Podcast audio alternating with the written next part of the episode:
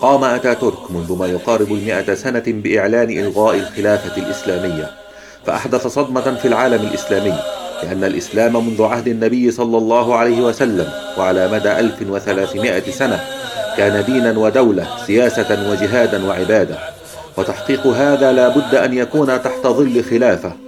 فحمل شباب مسلم مخلص على عاتقه واجب إعادة الخلافة الإسلامية للوجود مرة أخرى. وتسلم شعلة هذا الواجب والشرف جيل وراء جيل إلى يومنا هذا. ما قصة هذه الأجيال وماذا قدموا؟ هذا ما سنعرض له باختصار في حلقات بعنوان الطريق إلى الخلافة. تاريخ الحركات الجهادية من الإخوان المسلمين إلى الجهاد الشامي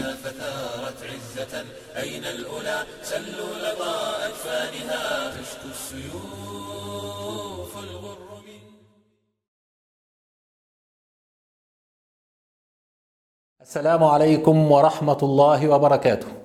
بسم الله الرحمن الرحيم. الحمد لله رب العالمين والصلاة والسلام على رسول الله صلى الله عليه وعلى آله وصحبه وسلم أجمعين.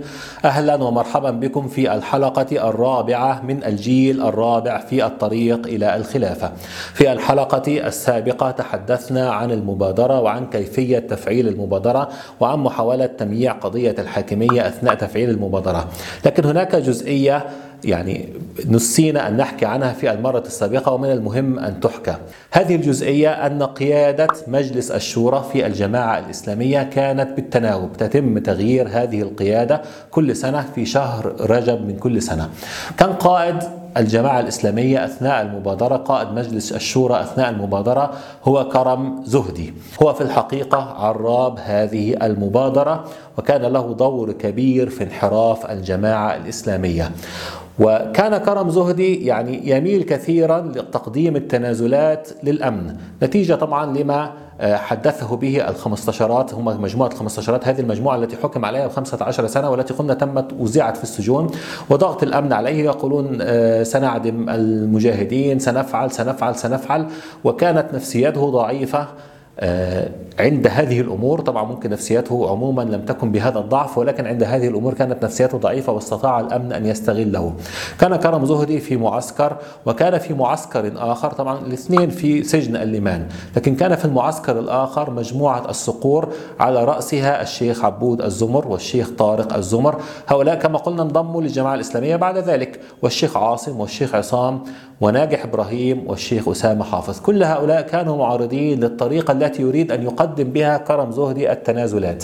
في 1999 في شهر عشرة كان يوافق شهر رجب. كان في هذا التوقيت سيتم تغيير كرم زهدي وتولية الشيخ عبود الزمر حسب طريقة تولية مجلس الشورى كل سنة. كما قلنا كل سنة تنتقل رئاسة مجلس الشورى. الأمن عرف أو كان يعرف هذا الأمر جيدا فقام بنقل الشيخ عبود الزمر والشيخ طارق الزمر من سجن لمان ترى إلى سجن لمان أبي زعبل. وهكذا يتحكم الأمن في قرار الجماعة الإسلامية. بعد هذا النقل لم يتم تغيير رئيس مجلس الشورى وظل رئيس مجلس الشورى كرم زهدي. كرم زهدي في هذا التوقيت كان قد اتخذ قرارا أن يسير في المبادرة. هكذا صرحوا بلسانهم بعد ذلك وسمعته من قياداتهم من الشيخ أسامة ومن غير الشيخ أسامة. قالوا قررنا أن نمضي في المبادرة إلى النهاية. لا يوقفنا شيء. إذا غربوا الشيخ عبود إذا غربوا فلان مهما يفعلوا سنمضي فيها كما قلنا هي استسلام بدون بدون قيد أو شرط. في هذه التوقيتات أيضا كان يوجد شيء يسمى التوبة، كان يعرض أمن الدولة على المجاهدين من الجماعة الإسلامية ومن الجهاد أن يكتبوا إقرارات توبة عن القتال وعن الجهاد ويخرجهم خارج السجون مقابل هذه الإقرارات. ولم ينزلق في منزلق التوبة إلا عشرة في المئة فقط من مجموع المجاهدين. كان مجموع المجاهدين أكثر من اثني عشر ألفا على مدار السنوات التي قبض عليهم فيها. فعشرة في المئة فقط هم من انزلقوا في مضمار التوبة. فأتى في النهاية كرم زهدي ليجبرهم جميعا ويقودهم جميعا نحو هذا الانزلاق طبعا بطريقة أو بنسب متفاوتة كما سنبين بإذن الله تعالى. عندما أتوا حتى يمروا بالمبادرة على السجون بعد أحداث سبتمبر كما تحدثنا في الحلقة السابقة بعد أن شرحوا هذه الكتب أتوا معهم بأمرين. طبعا تستغربون من هذه من هذين الأمرين. الأمر الأول هو أمر الشطرنج، قالوا إن الشطرنج مباح، كانت الحركات الجهادية عموما لا تحبذ لعب الشطرنج وترى رأي الجمهور بأنه محرم، فأتوا بمسألة الشطرنج وحثوا الناس على لعب الشطرنج، بل يعني بدأت تتسرب عنهم أقوال بأنه يجوز لعب الشدة أو الكوتشينة كما يطلق عليها في مصر، وأتوا أيضا بالتلفاز، كان التلفاز من المحرمات الكبيرة عند الحركات الجهادية. الجهادية التلفاز في الماضي لم يكن كالتلفاز الآن. كان هناك ثلاث قنوات فقط كلها تابعة للدولة وكان كله فسق وفجور. لم تكن لم تكن توجد الفضائيات التي قد تحتوي بعض الخير أو فضائيات الدينية وما إلى ذلك من الأمور. كان كله عبارة أو أغلبه عبارة عن فسق وفجور. فكان من علامات الأخ المجاهد أنه لا يشاهد التلفاز. لكن عندما أتى قيادات الجماعة الإسلامية آه، إلى السجون. قالوا نحن نريد منكم أن تشاهدوا التلفاز. كل هذا الشطرنج والتلفاز وما إلى ذلك من الأمور كان الغرض منه تخفيض المستوى الإيماني والمستوى الجهادي للمجاهدين حتى يقبلوا ما سيأتي بعد ذلك من تنازلات. وهذا باعتراف بعض هؤلاء المشايخ أنفسهم. قالوا إن دخول هذا التلفاز كان نوع من الاستجابة لطلبات الأمن. الشاهد طبعا في هناك مجموعة من المجاهدين رفضوا استقبال التلفاز عندهم ورفضوا دخول التلفاز إليهم.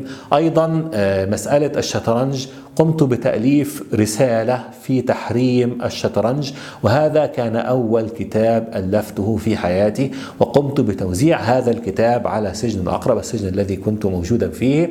وبدأ يشعر قادة الجماعة الإسلامية بأني سأمثل عقبة في طريقهم لكن لم يأخذوا خطوات ضدي.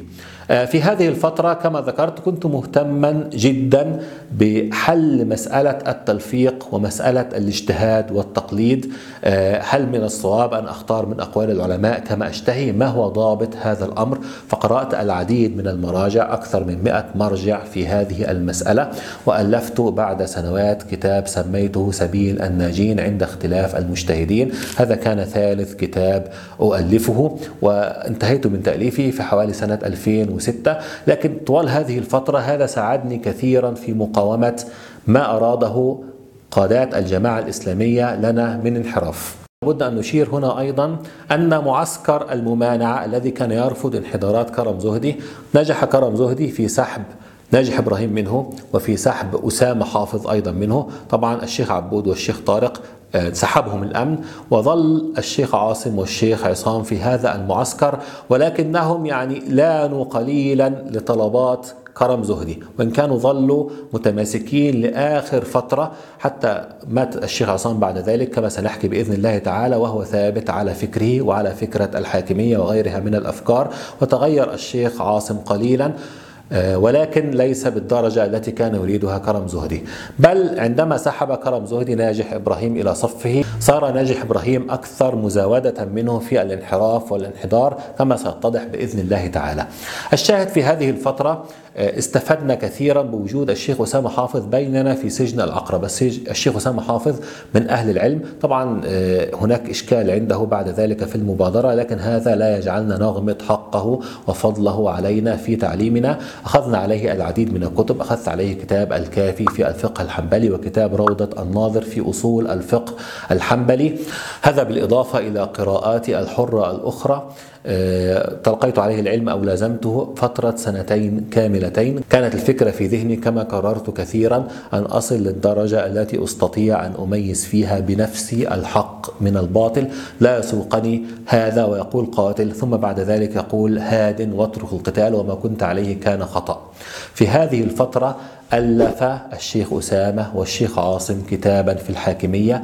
الأمن كما قلنا يهتم جدا بحرف الجماعات الجهادية عن هذه المسألة لأنه يعرف أن هذه المسألة هي وقود حركة الجماعات الجهادية. الشيخ أسامة والشيخ عاصم ألفوا كتابا في الحاكمية. في هذا الكتاب ذكروا أن المسألة فيها رأيان. رأي بأنه يكفر الحاكم المستبدل للشرع الحنيف ورأي أنه لا يكفر وأنهم يرجحون الرأي الذي يرى أنه لا يكفر. هذا الكتاب كان صدمة كبيرة لنا. قمت بتأليف كتاب في الرد عليه. كانت الفكرة ليست تأليف كتاب كان الفكرة الرد عليه ثم نتج عن هذا الرد كتاب في الحاكمية في الرد على أسامة حافظ.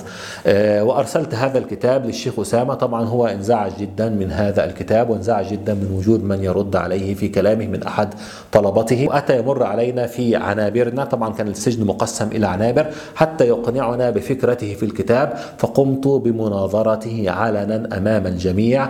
كانت نتيجة هذه المناظرة أن شعر بحرج شديد وقرر ألا يمر على باقي السجن وتم وأد هذا الكتاب.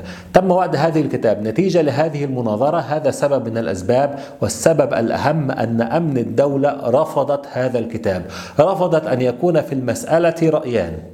طبعا حتى تدركوا مدى تأثير أمن الدولة على هذا الكتاب سأحكي لكم قصة حدثت بيني وبين الشيخ عاصم عبد الماجد. الشيخ عاصم ماجد أتى إلينا بعد ذلك فجلست معه جلسة خاصة أناقشه في هذا الكتاب.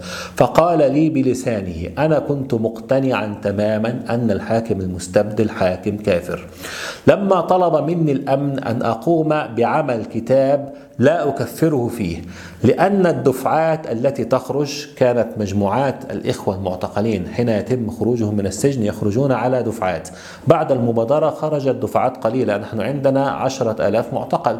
خرجت دفعات قليلة وظل الباقي داخل السجن لأن الأمن يريد تنازل أكثر. فذهب الأمن إلى المشايخ وقال لهم من يوقع على هذه الدفعات هو حسني مبارك. فلا صح أن نقول لهم من يكفرونك يريدون منك أن تخرجهم. انظروا إلى فكرة الإكراه التي يريد أن يرسخها الأمن عند هؤلاء المشايخ. فقال الشيخ عاصم بلسانه قال فبدأت أكتب كتابا كده وكده. كلمة كده وكده بالمصري يعني كتاب هيك حمال أوجه. أثناء بحثي في كتابة هذا الكتاب قمت بتغيير رأيي حقيقة واقتنعت بأن الحاكم المستبد ليس كافرا. هكذا نرى كيف يؤثر واقع السجون. طبعا الشيخ عصام حين كتب هذا الكتاب كان في السجن لأكثر من 21 سنة. وطبعا شاهد الأهوال بنفسه وشاهد ما حدث لإخوانه من أهوال. فنرى كيف تؤثر السجون وكيف يؤثر الإكراه في أفكار ومعتقدات الناس. طبعا أنا اعترضت على هذا الكتاب بشدة حتى بهذا الطرح الذي قدمه الشيخ عاصم وقلت له يعني نحن تبنينا هذه القضية وتقدمنا أمام الأمة من أجل هذه القضية فلا يحل لنا أن نأخذ بالتقية بعد ذلك. وبدأت أكتب في مسألة لا إكراه في إضلال وأتحدث عنها كثيرا منذ هذا الوقت وإلى وقتنا الحالي.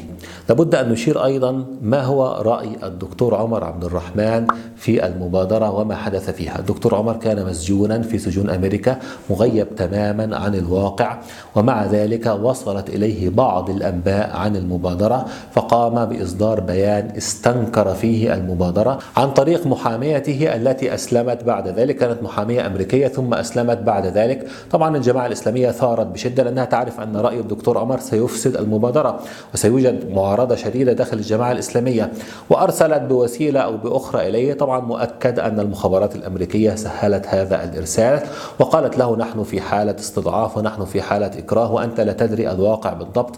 فقام بإخراج بيان آخر بين فيه أنه يفوض الجماعة الإسلامية ويفوض قادة الجماعة الإسلامية فيما يرونه لأنه حقيقة لم يكن على علم بالواقع وهذا كان آخر ما قاله لأنه بعد ذلك تم القبض على محاميته حتى لا تخرج بيانات أخرى وقضت في السجن قرابة العشر سنوات وأخرج عنها بعد ذلك صحيا. نسأل الله عز وجل أن يرحمها لأنها كما قلنا أسلمت.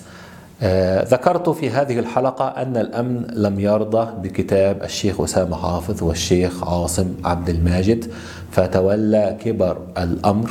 أمر تحريف مسألة الحاكمية ناجح إبراهيم في كتاب حدث بيننا وبينه العديد من الصولات والجولات التي سنتحدث عنها بإذن الله في الحلقة القادمة. وقبل أن نختم أشير إلى حادثة حدثت وهي قيام هشام عبد الظاهر. هشام عبد الظاهر كان أمير سجن العقرب من قبل الجماعة الإسلامية في هذا الوقت.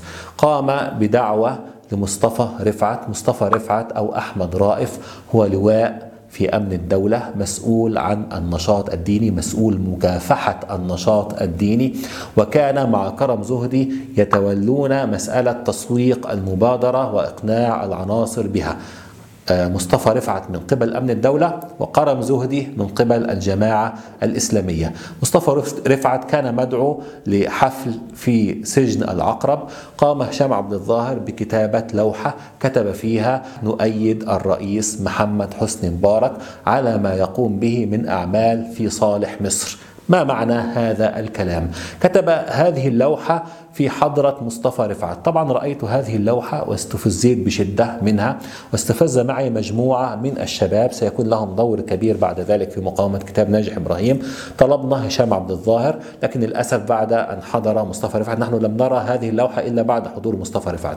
بعد أن مشى مصطفى رفعت طلبنا هشام عبد الظاهر وأكدنا عليه أننا لن نسمح بأي حال من الأحوال بوجود مثل هذه اللافتة. مرة أخرى فأقر الرجل بخطئه وقال أنا فعلتها من أجل لعلها تأتي بمصلحة لكم لكني لن أقوم بهذا الأمر مرة أخرى.